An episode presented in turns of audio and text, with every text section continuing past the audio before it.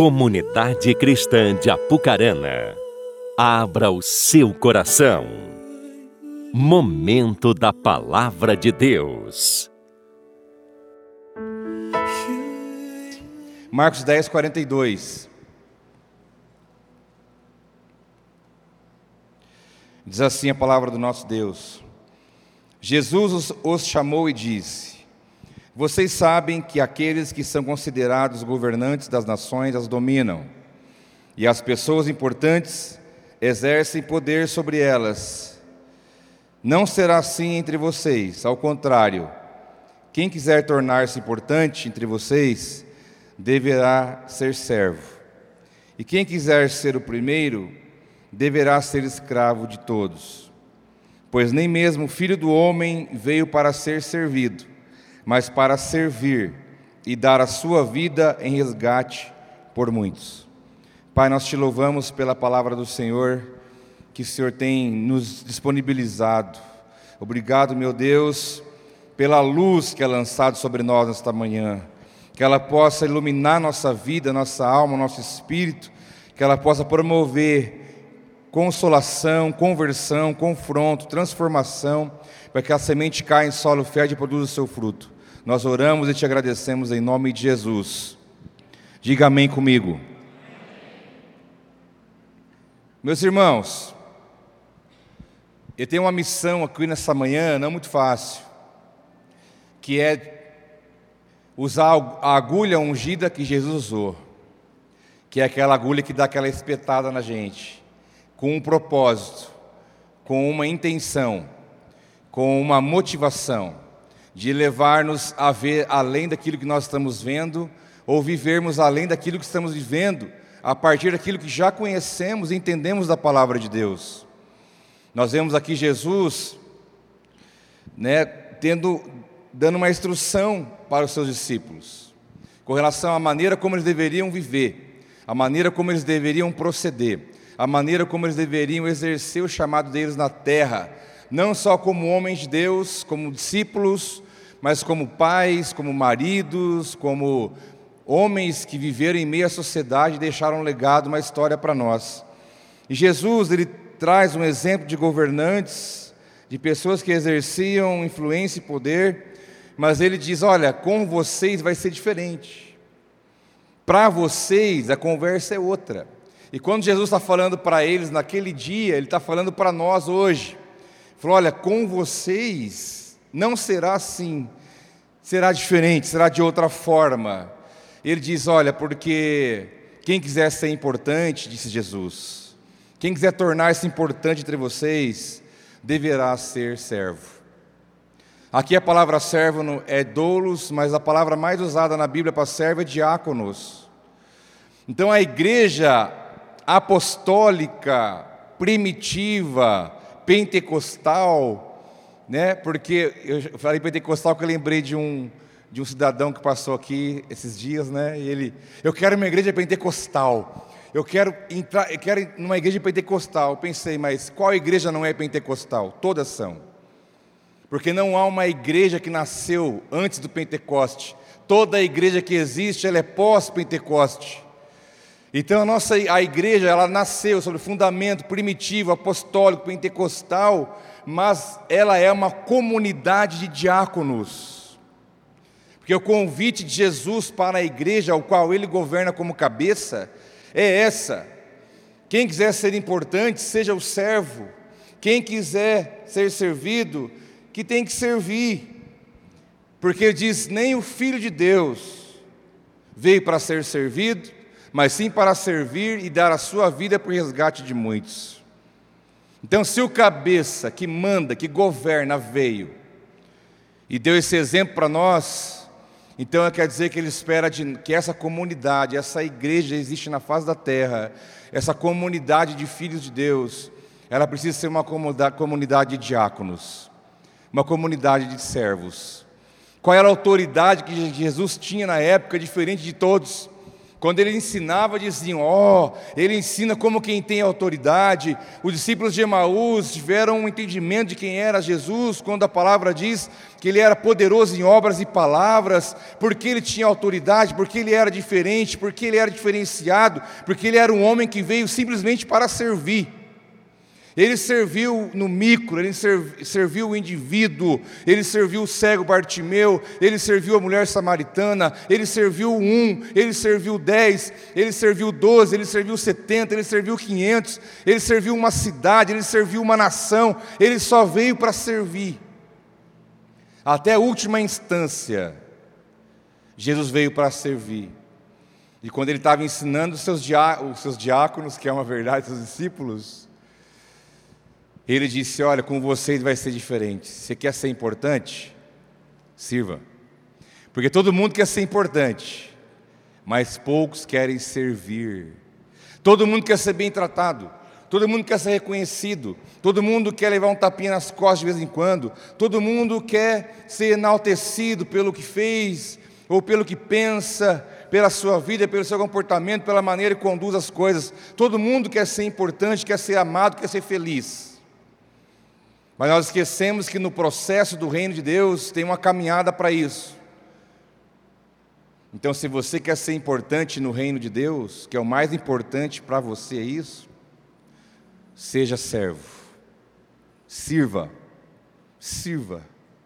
Encontre maneiras, encontre caminhos para você servir, para você poder colocar a sua vida, aquilo que você é, aquilo que você tem, aquilo que você possui, a serviço de alguém, a serviço de um lugar, a serviço de pessoas, a serviço do reino de Deus, porque essa é a proposta. Jesus diz que é ser importante, faça isso. Mas o que eu vejo hoje é uma briga de foice.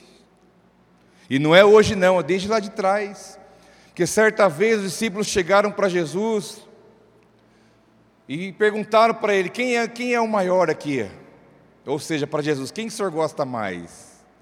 Interessante que João, né, disse dele mesmo. Mateus não disse que João era o discípulo amado. Marcos não disse que João era o discípulo amado. Mas João disse de si mesmo: Eu sou mais chegado.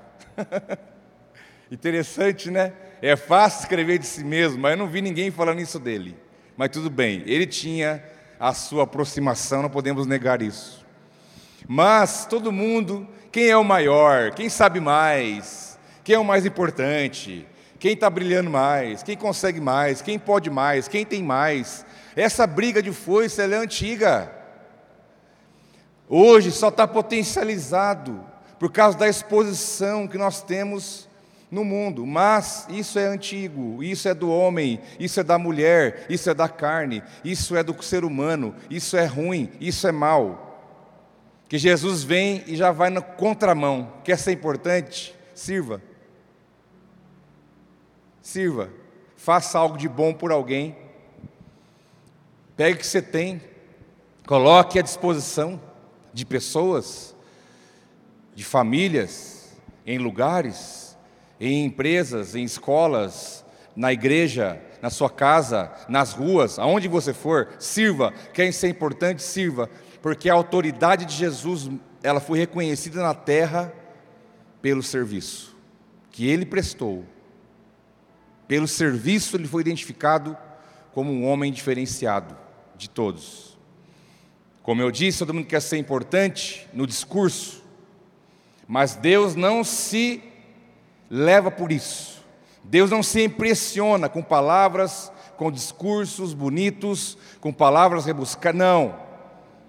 Deus, ele se impressiona com a prática, como Jesus se impressionou duas vezes com a fé de dois homens, ele se impressionou também quando esteve aqui, porque não adianta falar bonito, tem que ter prática, tem que ter vida, tem que ter autoridade, tem que ter testemunho.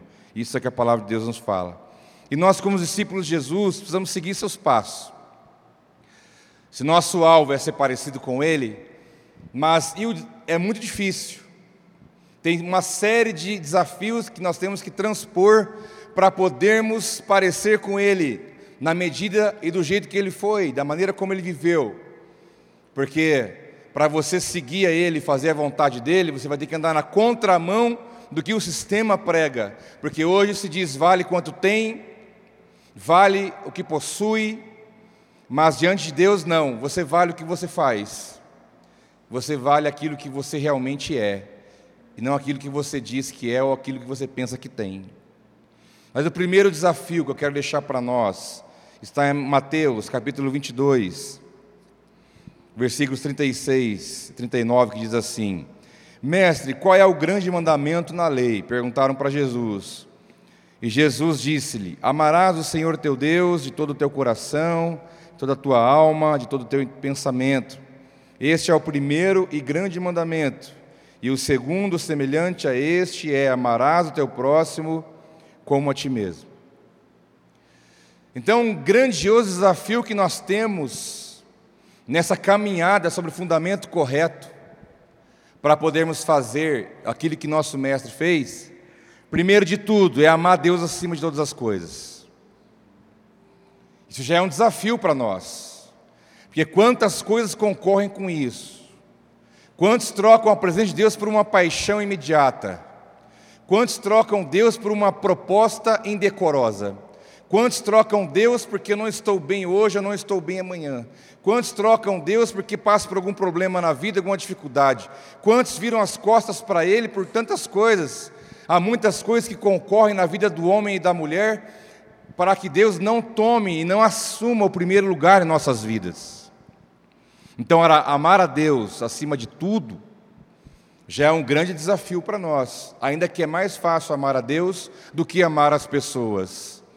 E Jesus disse: amar aquilo que você não vê, quer ver você amar aquilo que você vê, e aquele que você convive, aquele que você tem o tato, aquele que você está ali diante de você todos os dias.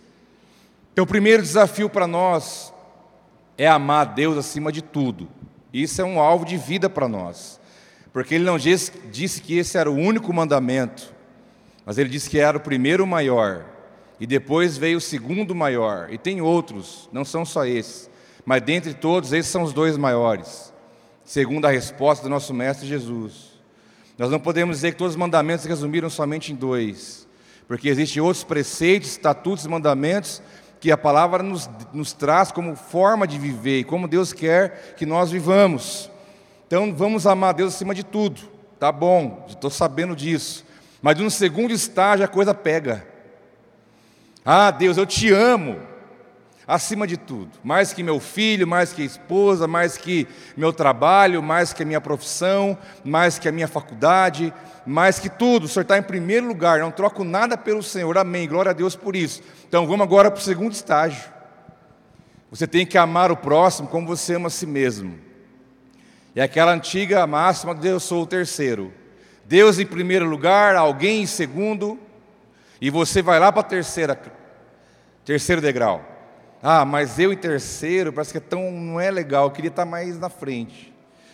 Porque amar o próximo como a nós mesmos é o grande desafio. É o grande desafio.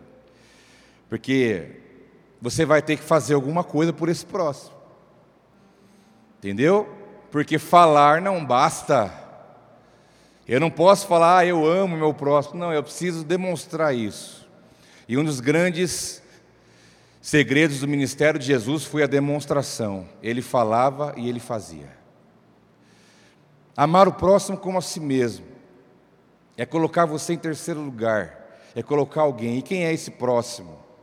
Tudo aquele que faz parte da tua vida ou que passa pela tua vida. Qualquer pessoa pode ser o próximo para nós. Alguém de perto, alguém de longe, Alguém que eu conheço bem ou que eu não conheço nada, mas esse pode ser o próximo na minha vida. Mas eu quero funilar um pouco mais essa reflexão bíblica para a gente pontuar algumas coisas. Então, meu próximo pode ser alguém que está aí na rua, por acaso, em algum lugar. Pode sim. Então eu tenho que servir, eu tenho que amar o meu próximo. Mas a minha a palavra de Deus diz que dentre os que eu tenho que servir, dentre os que eu tenho que amar, de perto ou de longe, Deus coloca um critério de quem tem que ser o primeiro a ser é, investido do meu amor, do meu serviço. quando ele fala em Gálatas 6,10: Portanto, enquanto temos oportunidade, façamos o bem a todos, especialmente aos da família da fé. Faça o bem a todos, mas a versão João Ferreira de Almeida diz: mas principalmente aos domésticos da fé. Quem é essa pessoa que está do seu lado? Ou o missionário que está lá em África, que é o seu irmão na fé. Tem gente que pensa, ah, eu só tenho que fazer para quem está lá, que não conhece a Jesus, que não tem vida com Deus, o próximo, quem está pedindo um sinal, dar uma cesta básica para quem Isso é bom, esse é o bem a todos. Mas eu não posso é, substituir a ordem que Deus estabeleceu. Eu tenho que fazer o bem a todo mundo, mas primeiro tenho que fazer o bem para você. Eu tenho que servir primeiro você. Se tiver você e alguém, eu tenho que servir você primeiro. Porque a Bíblia nos convida a fazer em primeiro lugar pela família da fé, pelos domésticos da fé, pelos irmãos da fé, aqueles que adoram e servem o mesmo Deus. Então eu preciso servir, servir o corpo, a comunidade de diácono tem que ser servida por mim, porque o membro serve o corpo, certo? O membro serve o corpo. Se o teu rim falar agora aí, eu não vou servir o seu corpo, o que vai acontecer com você? Se o seu rim decidir, eu não vou servir o seu corpo, parei. Ou qualquer órgão do seu corpo falar que não vai servir o seu corpo, você está doente, você pode morrer por isso. Da mesma forma, o corpo espiritual que é a igreja, se eu disser para você, eu não vou te servir, você vai sofrer, você vai ser impedido de alguma coisa que está em mim, que Deus deu para mim. Se você disser para mim, pastor, eu não vou servir, alguém vai sofrer por isso, porque nó, o membro serve o corpo. O membro precisa servir o corpo, cumprir o seu papel para que o corpo seja saudável e para que ele viva bem. E nós temos a ideia de ajudar somente no âmbito, de servir somente no âmbito, de fazer algo somente numa esfera. Mas Deus fala para mim e para você: sirva principalmente os domésticos da fé. Nós temos aquela ideia, ah, você já conhece Deus, aí não precisa, precisa. Todos nós precisamos. Nós todos precisamos. Porque nós somos chamados por Deus para sermos semelhantes a Cristo e o nosso Cristo, ele deu a sua vida, ele serviu até a última instância. Você dá a vida por quem te ama, ou você dá a vida por quem você ama, é fácil. E você dá a vida por quem não está nem aí para isso. Foi o que Jesus fez. Ele deu a vida por pessoas que não estavam nem aí para ele, mas mesmo assim ele deu, ele serviu com a própria vida. Ele serviu de dia, de tarde, de noite, ele serviu em todo o tempo. O reino de Deus, ele é fundamentado sobre esse, sobre essa condição. Eu preciso ser o que serve mais do que todos vocês. Sabia disso? Eu tenho que ser o primeiro a servir, eu tenho que ser o primeiro a me, a me, a me lançar na, na disposição, eu tenho que ser o primeiro a estar ali. Não para que você veja isso e ache bonito, não, mas porque foi para isso que Deus me chamou. Mas ao mesmo tempo eu não posso você não pode pensar, não, porque alguém está fazendo, então eu não vou fazer. Não, não, o que eu faço, ou o que o seu irmão faz, não anula o que você pode e tem que fazer. Se tem alguém fazendo, você não está livre disso. Você tem que fazer a sua parte, porque o membro tem que servir o corpo. Porque se o membro não servir o corpo, o corpo não é saudável, ele é doente. Né? Igual a Kelly descobriu essa semana que ela é casada com um homem de ferro. e tem que tirar o lado bom de tudo, né, Kelly? Descobri que eu estou com alto nível de concentração de ferro no corpo. Falei, vamos tirar a carne vermelha, brócolis, taratá, taratá. Eu não gosto de carne mesmo. Falei, Kelly, você está casado com um homem de ferro. Logo o ferro vai embora. Mas o membro não está servindo direito por problemas e eu estou sofrendo por causa disso. Um exemplo baseado no que eu estou te dizendo. Agora, quando Deus chama a igreja de corpo, você está funcionando, irmão? Porque se você não funcionar, se você não servir, eu vou sentir. Eu vou sentir isso. E os teus irmãos estão perto de você e vão servir, vão sentir também. Ah, eu cheguei aqui há pouco tempo. É para você isso aí, não é para quem está aqui há muitos anos, não. É para quem entendeu, entregou a sua vida a Jesus e decidiu seguir a sua palavra. Queremos ser o primeiro, mas nunca o terceiro. Chegaram para Jesus, lá em Marcos capítulo 9, chegando em Cafarnaum, quando ele estava em casa, perguntaram, perguntou-lhe, Jesus falou: "O que vocês estavam discutindo no caminho?"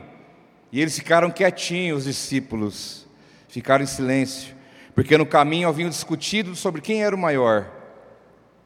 Assentou-se Jesus, chamou os doze e disse: Se alguém quiser ser o primeiro, será o último e servo de todos.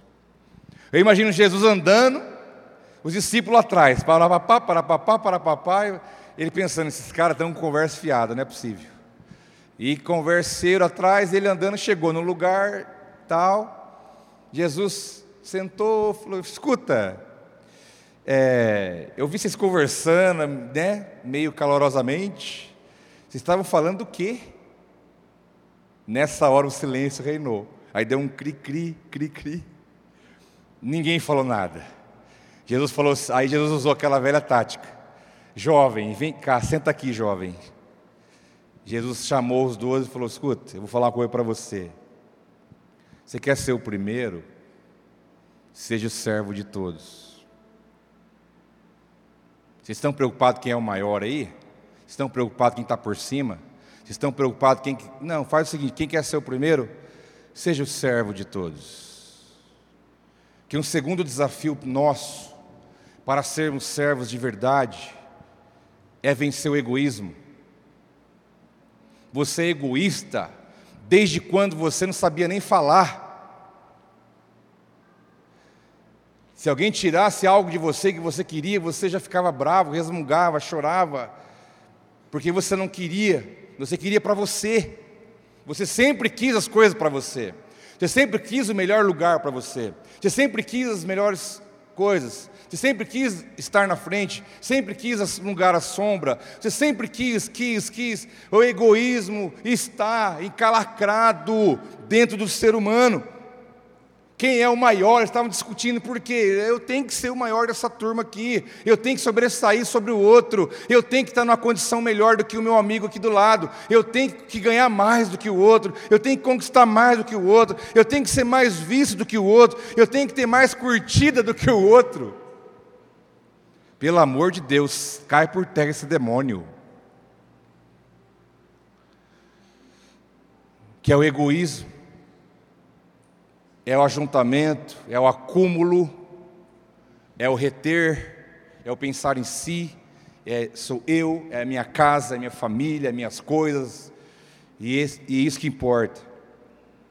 O egoísmo é uma grande barreira porque vai te impedir de servir. Porque para você servir alguém, servir o teu irmão, servir o próximo, você vai ter que abrir mão da sua vida, do seu tempo, do seu egoísmo, você vai ter que partilhar, você vai ter que compartilhar, você vai ter que estender a mão, você vai ter que andar, vai ter que sair do lugar, vai ter que se expor, você vai ter que sair do seu mundo, da sua casca, você vai ter que sair da tua esfera, vai ter que ter no mínimo um esforço de deslocamento, porque você vai ter que sair da tua zona, onde você estabeleceu como uma zona de conforto, e você está ali deitado em berço esplêndido, achando que todos têm que te servir. Jesus fala: sai daí, não foi para isso que eu te chamei. Vai servir, vai fazer, vai expressar o meu amor, vai ser um discípulo meu de verdade. O egoísmo é uma grande barreira que nós buscamos o bem-estar pessoal em primeiro lugar, mas o quanto nós fazemos pelo bem-estar do outro, o quanto você é trampolim para alguém, o quanto você trabalha para que alguém cresça, o quanto você faz para que alguém avance, o quanto você faz para que alguém seja visto e você não. O quanto você faz para que alguém seja feliz, realizado e você não está preocupado se você vai ser ou não vai ser. Porque o egoísmo é uma grande barreira nossa.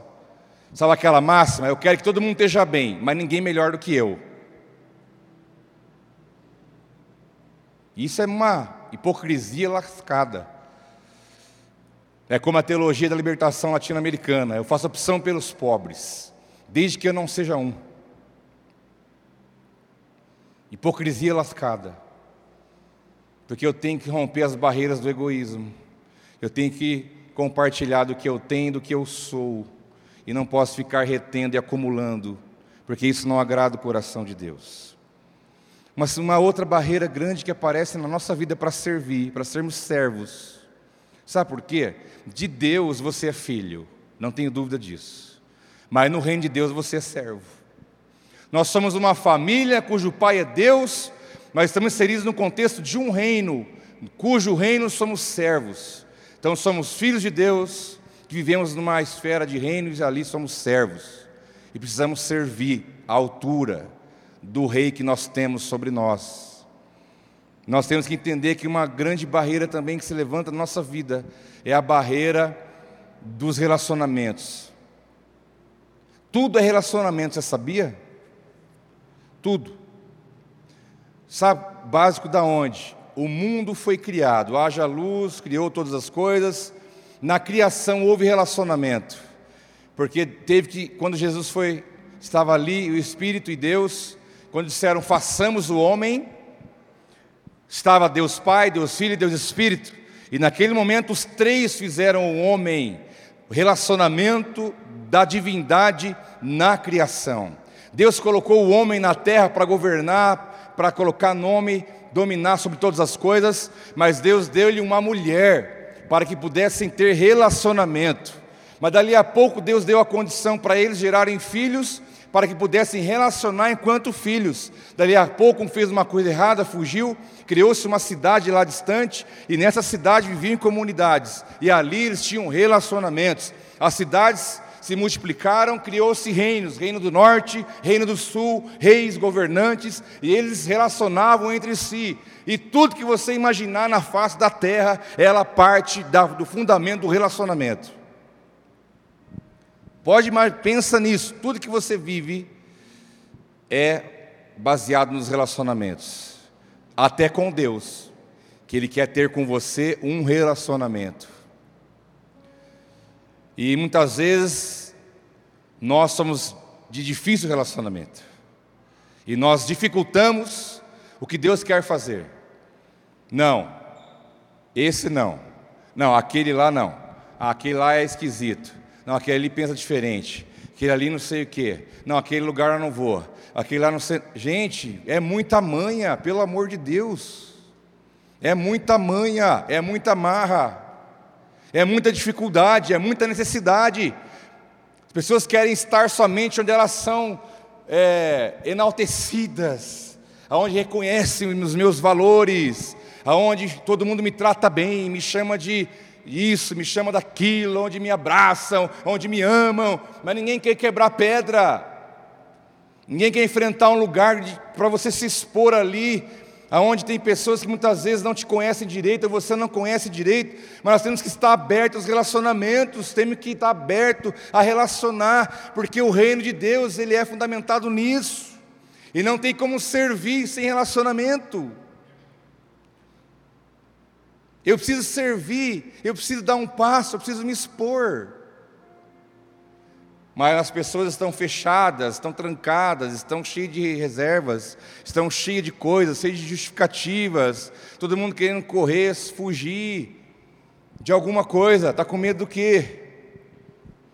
Porque ali nos relacionamentos você vai ter que perdoar, vai ter que aceitar, vai ter que crescer, vai ter que amadurecer, vai ter que aceitar uma ideia diferente da sua, você vai ter que conviver. Sai da casca, temos que sair da casca.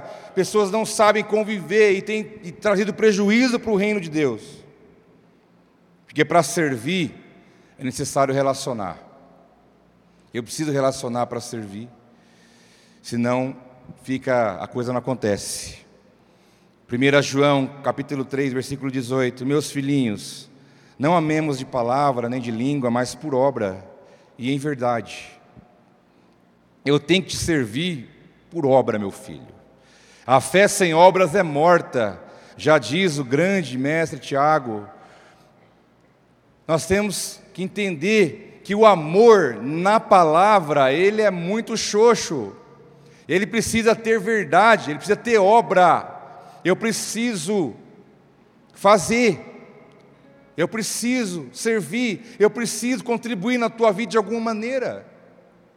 Eu preciso fazer alguma coisa, eu não posso aceitar ficar esperando a banda tocar. O Carlão disse agora há pouco sobre as fichas de interesse. Seja sincero de todo o coração. Responde para o teu coração. Quando você ouve um recado como esse, olha, temos a oportunidade de você poder servir em alguma área, contribuir, fazer, trabalhar. O que, que vem em você nessa hora? Pode vir em primeiro lugar. Ah, eu não vou. Alguém vai. Segundo, ah, não está precisando, tem um monte de gente que faz. Ah, deixa para depois, tem um monte de coisa para fazer, para resolver. Né, vou cuidar da minha vida. Não chega negócio de igreja, não. Você acha que a igreja é isso? Não é isso. Estamos falando de algo muito maior do que isso, que é o corpo de Cristo na terra. Básica, se você quer fazer uma análise, ver o nível, o grau da realidade, é saber o que vem no teu coração quando você ouve um recado como esse, onde você tem a oportunidade de fazer alguma coisa. Porque eu venho de uma história, meus irmãos, eu venho de uma realidade, eu venho de um tempo de crente raiz, eu varri muita igreja, eu carreguei muito tijolo. Eu fui diácono, eu dei aula de escola dominical, toquei no louvor, ministrei louvor, preguei, busquei, levei, carreguei cimento, porque era um prazer, era uma alegria, sempre foi uma alegria. Pastor Carlos falou, ele não deixava eu carregar minha mala, e eu não deixo mesmo. Tiver uma pessoa mais de idade que eu, ela não vai carregar mala. Ela não vai carregar peso, não vai, perto de mim não. Eu sou bonzinho? Não, sou ruim. É porque o Espírito colocou o chip. E eu tenho que entender que eu preciso não perder as oportunidades de servir o mundo à minha volta, de fazer algo para que o outro viva melhor naquele momento, de que o outro vá, de que o outro realize, de que eu possa amenizar o sofrimento de alguém aqui, fazer algo para que alguém seja feliz ali, fazer algo para que alguém, sei lá, alguma coisa. Porque nós precisamos funcionar no reino a partir do que o reino espera de nós. Porque tem muita coisa boa aí dentro de você que tem que sair, e eu preciso disso. Eu estou sofrendo se você não tirar o que está de bom aí em você para vir tocar na minha vida, eu, eu, tenho que ser tocado por você, eu tenho que ser tocado pela, pelo que está aí dentro, pelo que Deus plantou aí, eu tenho que ser tocado pela tua habilidade, pelo teu amor, pela tua graça, eu tenho que ser tocado por aquilo que você sabe fazer, eu tenho que ser tocado pela tua vida, eu preciso, porque se o membro não funciona e não serve o corpo, o corpo sofre. E nós temos que diminuir o sofrimento do corpo na terra. Quando você pega a tua oferta lá na célula, gente, presta atenção no que eu estou dizendo para você.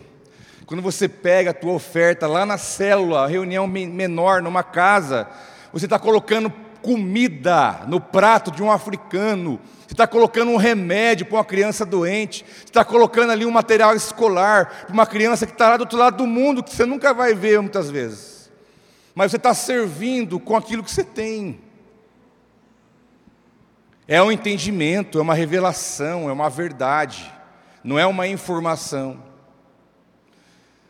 Quando você está disposto a fazer algo, o reino de Deus vai ganhar com isso, e você vai abençoar. Você vai abençoar. Irmãos, eu fui formado, já fui, eu já fiz colégio agrícola, sabia disso? Eu já fiz técnico agropecuário, na verdade lá no estado de São Paulo. Depois a minha vida foi para outro lado. Tudo que a gente aprende nunca é perdido. Eu nunca mais mexi, na época eu fui fazer agronomia, depois desisti. Uma, uma história longa. Mas nós estávamos, eu e o pastor Anésio, lá no interior do Quênia, no meio de um mato lascado. Cortamos um mato para chegar num lugar, numa escola e essa escola eles trabalhavam com animais, com plantação. Irmãos, eu fiquei 15 minutos com um homem ali, que é o diretor da escola, e eu dei algumas dicas para ele. Ele ficou, parece que eu tinha, como se o Einstein tivesse dado a, a fórmula. Falei, coisa tão simples. Falei, meu irmão, meu amigo, faz um tanque de peixe aqui. O vestígio do peixe você vai usar como adubo para pôr na horta. E aqui você vai, vai usar ali. E aqui você vai usar ali. Ele, nossa, meu Deus. Falei, é uma coisa tão simples, mas ele não sabia. Mas eu pude ali naquele momento servir aquele homem com alguns minutos, para que ele pudesse fazer algo mais do que ele estava fazendo. Nós temos que colocar nossa vida à disposição. Eis-me aqui, o que eu puder fazer para você, eu vou fazer. Mas nós temos que caminhar juntos de mãos dadas. Nós podemos servir de N maneiras, orando, intercedendo, fazendo, contribuindo, indo. Tem tantas formas de fazer, tem tantas áreas. Sabe o que, que eu penso? Não só de você servir nos ministérios que tem aqui na igreja, mas pode ter que pode existir um ministério dentro do teu coração que não existe na igreja ainda. Sabia? Eu creio nisso. Um dia eu falei para o Carlão fazer uma feira de ideias, para que as ideias surjam. Tem ministério aí parado, tem ministério aí que não foi ativado. Porque quando que o ministério vai aparecer e vai, e vai ser ativado? Quando alguém de, decidir servir. Quando alguém decidir servir, aí ele vai acontecer, aí ele vai ser colocado em prática. 1 Coríntios 13, que é aquele texto que vocês gostam tanto, que até inspirou Camões em suas poesias, ainda que eu fale a língua dos homens e dos anjos, se não tivesse amor, seria como o metal que soa ou como o sino que tine. Ainda que tivesse o dom de profecia e conhecesse todos os mistérios e toda a ciência, e ainda que tivesse toda a fé, de maneira tal que transportasse os montes, e não tivesse amor, nada seria. Ainda que distribuísse toda a minha fortuna para o sustento dos pobres, e ainda que entregasse o meu corpo para ser queimado, e não tivesse amor, nada disso me aproveitaria. Eu não sei se você percebeu, mas aqui nesse texto existem níveis de serviço. Ele começa pelo dom de profecia. Se eu tivesse o dom de profecia, o que a palavra diz sobre o dom de profecia? A palavra diz que o dom é dado para serviço do corpo. Então, se alguém tiver o dom de profecia, é para servir. Para servir alguém, servir a igreja, servir as pessoas. Aqui está em escala, níveis de serviço, níveis em que você vai servir, níveis em que você vai se colocar à disposição de fazer algo. Primeiro ele fala: se eu tivesse o dom de profecia, ainda que eu tivesse o dom de profecia. Ele continua: ainda que eu tivesse toda a ciência, o conhecimento, o seu conhecimento tem que ser colocado a serviço, porque ele fala: ainda que eu tivesse todo o conhecimento, eu tivesse toda a fé, que pudesse transportar os montes, a tua fé pode beneficiar alguém. Você pode orar por alguém enfermo, ela não acreditar em Deus, mas pela fé que você tem no Senhor, ela é curada, e você serve aquela pessoa, Deus é glorificado pela fé que você possui. Ainda que eu tenha toda a fé, ainda que eu pegue minhas posses, minha fortuna e distribua e dê aos pobres, é o nível de servir com aquilo que você tem. Eu sempre falo isso: você não tem nada, é Deus que te dá. Então, daquilo que Deus te dá, glorifica Ele. Seja um dizimista com alegria, seja convertido de verdade, seja alguém que investe no reino, na obra, na obra missionária, o que for. Mas ele fala: ainda que eu venda tudo que eu tenho dê aos pobres.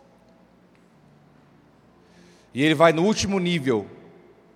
Ainda que eu dê o meu corpo para ser queimado, ainda que eu sirva com a minha própria vida, se não tiver amor, não adianta nada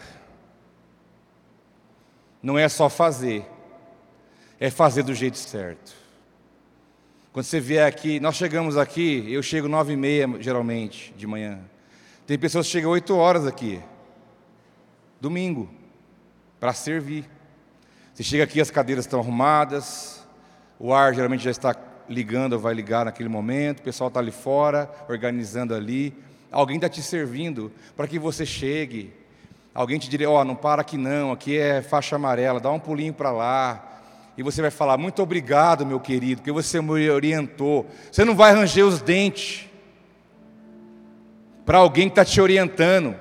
Que se fizer isso, vou mandar os diáconos expulsar o demônio que está em você. Que eu já ouvi falar, pastor, a gente vai avisar a pessoa que não pode parar ali, ela fica brava. Falei, expulsa o demônio. Mas antes de expulsar, faz ele rolar no chão. Porque não pode uma coisa dessa. É o cúmulo. Eu pergunto, quem que é? Que eu vou, eu vou para cima, irmão. Você sabe que eu vou. Quem que é que eu vou falar? Ah, aí acaba não falando, fica com dó, sabia?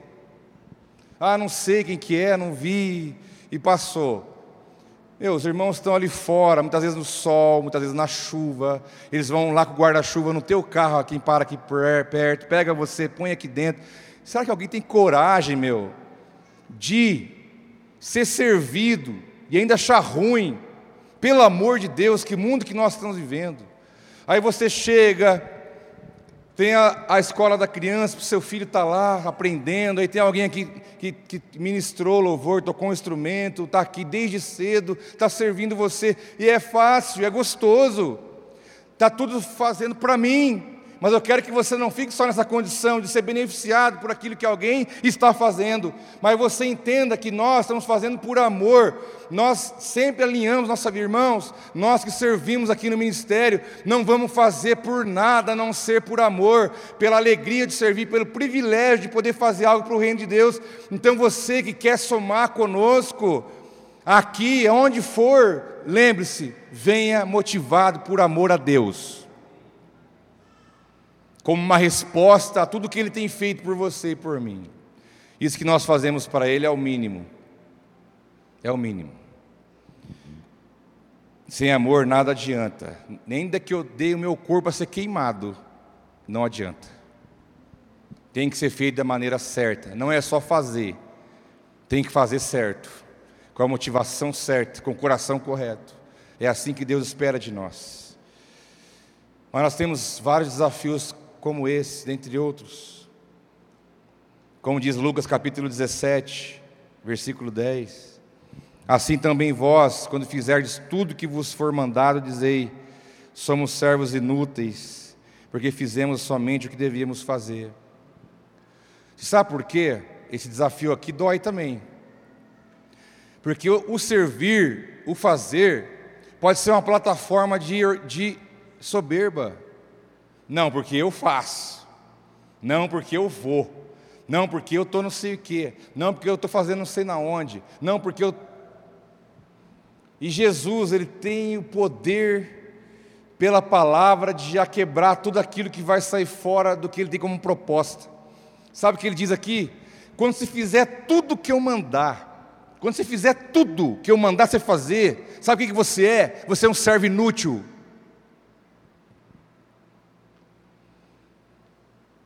Porque se não for assim, você vai se achar.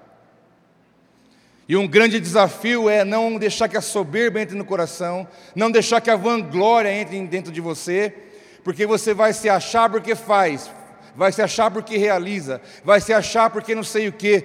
Então ele já falou: ó, depois que você fizer tudo, em vez de você falar, nossa, eu fiz tudo, não, você não fez nada, porque você só fez o que mandou, você tem que fazer mais.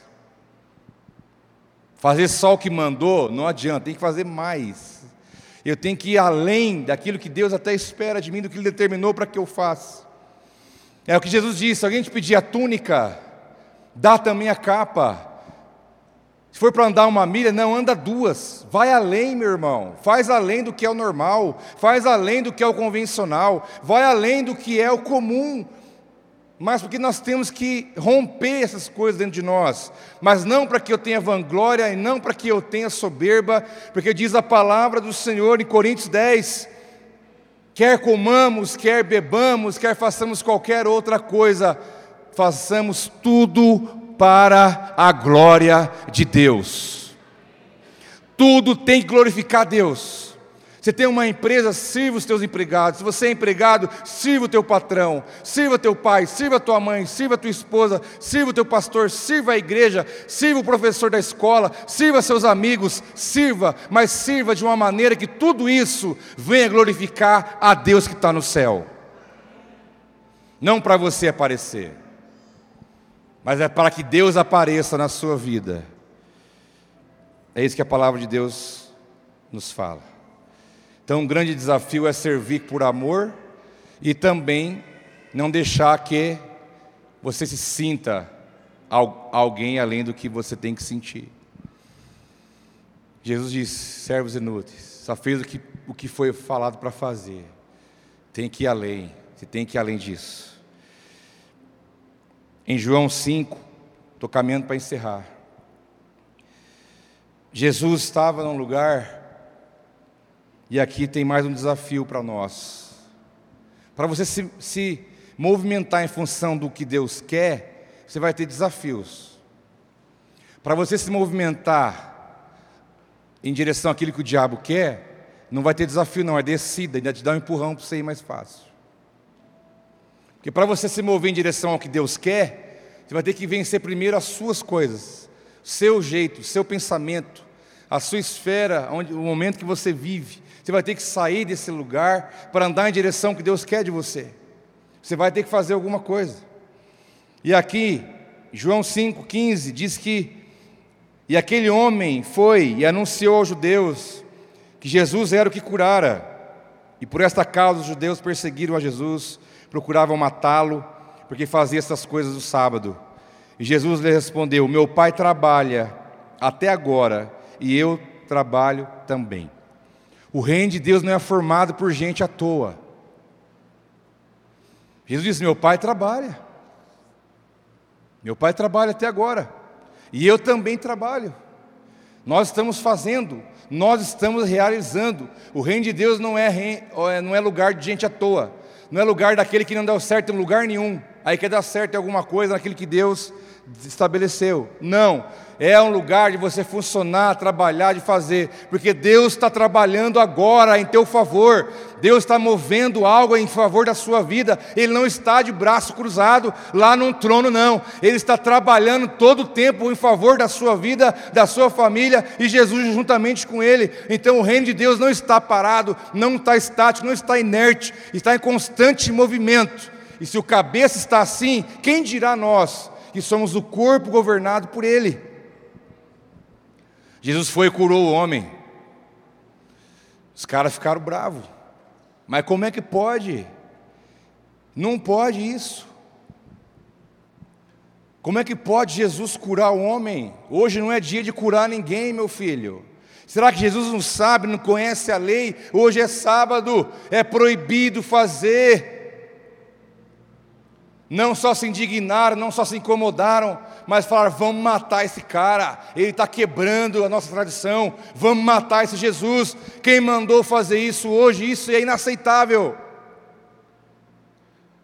Jesus fala: é, não é lícito fazer o bem em favor da vida no sábado. Outra vez escolheram espigas no sábado, foi a maior rebuliço, por que não pode? O que, que é isso? O sábado o homem não foi feito para o sábado, mas o sábado para o homem, Jesus disse. Jesus serviu aquele homem. Jesus passando o homem doente, falou: Eu não posso passar. Eu não posso perder essa oportunidade de servir esse homem, de curá-lo da enfermidade.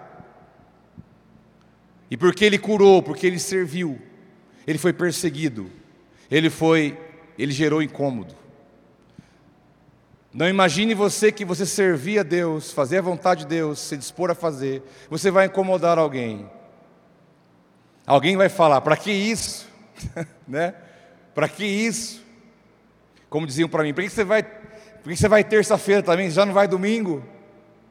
Alguém vai se incomodar, alguém vai se indignar. Não precisa, para que isso? Para que sair daqui, lá do outro lado do mundo? Para que isso? Não precisa. Falei, sabe por que eu vou lá? Porque você não vai. Que se você fosse, eu não iria, não precisa de eu ir. E sabe por que eu vou lá? Porque eu vou aqui também. Eu vou aonde Deus mandar. E quando você está disposto a servir, você incomoda. Irmãos, teve pastores que me perseguiu. Ah, o pastor Cleverson, ele está querendo fazer graça. Quer ir lá para a África, quer não sei o quê. Ah. Ele não sabe de nada, inocente. Por mim eu não iria nem no Pirapó, nem em Cambira. Eu quero é ficar em casa sossegado. Por mim, você pode ter certeza. Quando eu vou, eu vou em obediência. Porque eu não sou dono de mim mesmo, eu entreguei minha vida para Ele, então agora eu tenho que obedecer. Mas você vai gerar incômodo, você vai gerar desconforto, quando você decidir pegar o que você é, o que você tem e servir. Porque pessoas podem se incomodar com isso, o inferno pode se incomodar com isso, podem querer se levantar contra você, falar mal de você, podem querer te matar. Porque não pode. Isso não pode. Diz já o Evangelho: Bem-aventurados os que sofrem perseguição por causa da justiça, porque deles é o reino dos céus. Você não está incomodando nada, isso é um problema para você, porque a palavra diz que você vai incomodar. Bem-aventurado quando sois perseguidos por obra da justiça. O que é a justiça? É obra, é você trabalhar em função de, é você servir. Isso é que a palavra diz, a justiça que a Bíblia diz é essa. É obra de justiça. Se você, se as suas obras de justiça não estão incomodando ninguém, você tem que subir o nível. Porque você vai precisar sentir isso na pele. Primeiramente pelos de perto. Ah, não precisa disso, para com isso. Para que isso? Mas a palavra de Deus nos convida a sermos servos quando você pega a sala da tua casa e, recebe pessoas ali para falar de Deus, da tua célula, você está servindo a família da fé, está servindo aquele que não conhece, está servindo a Deus, porque servir a Deus é servir pessoas. Ah, eu oro, eu jejuo, 24 horas, eu entro na caverna, eu não corto cabelo, eu fico sem comer, eu saio de lá igual um monstro, eu sou espiritual. Isso é mentira. Servir a Deus é servir pessoas. Se tudo isso não for traduzido em alguma coisa prática, de nada valeu. Servir a Deus é servir pessoas. Você tem uma escola, você tem alguma coisa, abre lá cinco vagas para quem não pode pagar. Você corta cabelo, corta cabelo de cinco pessoas que não tem dinheiro para pagar. Você tem uma profissão, você tem um serviço, você tem uma capacidade. Sirva isso a alguém, coloque à disposição de alguém, transfira, compartilhe tudo que você é, teu conhecimento, teu recurso. Você pode servir de N maneiras, mas lembre-se, você faz parte de uma comunidade de diáconos, de servos, gente que está disposta a fazer algo em prol de. É o que Deus nos chama para fazer. Eu quero encerrar, quero pedir para você colocar de pé, por favor. Eu quero encerrar com o último texto que eu vou ler para você.